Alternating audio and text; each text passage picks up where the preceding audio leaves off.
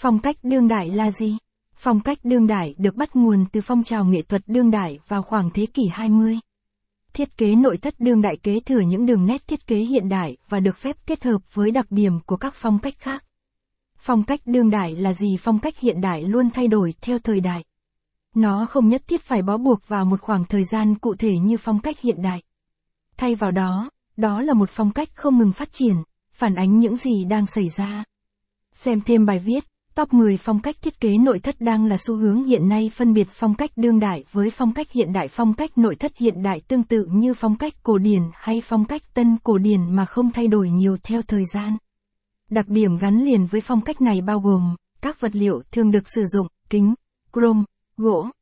Những vật liệu này được tạo ra từ công nghệ hiện đại. Đồ nội thất được sử dụng thường có đường nét thẳng, sắc nét, gọn gàng. Bề mặt thường được đánh bóng,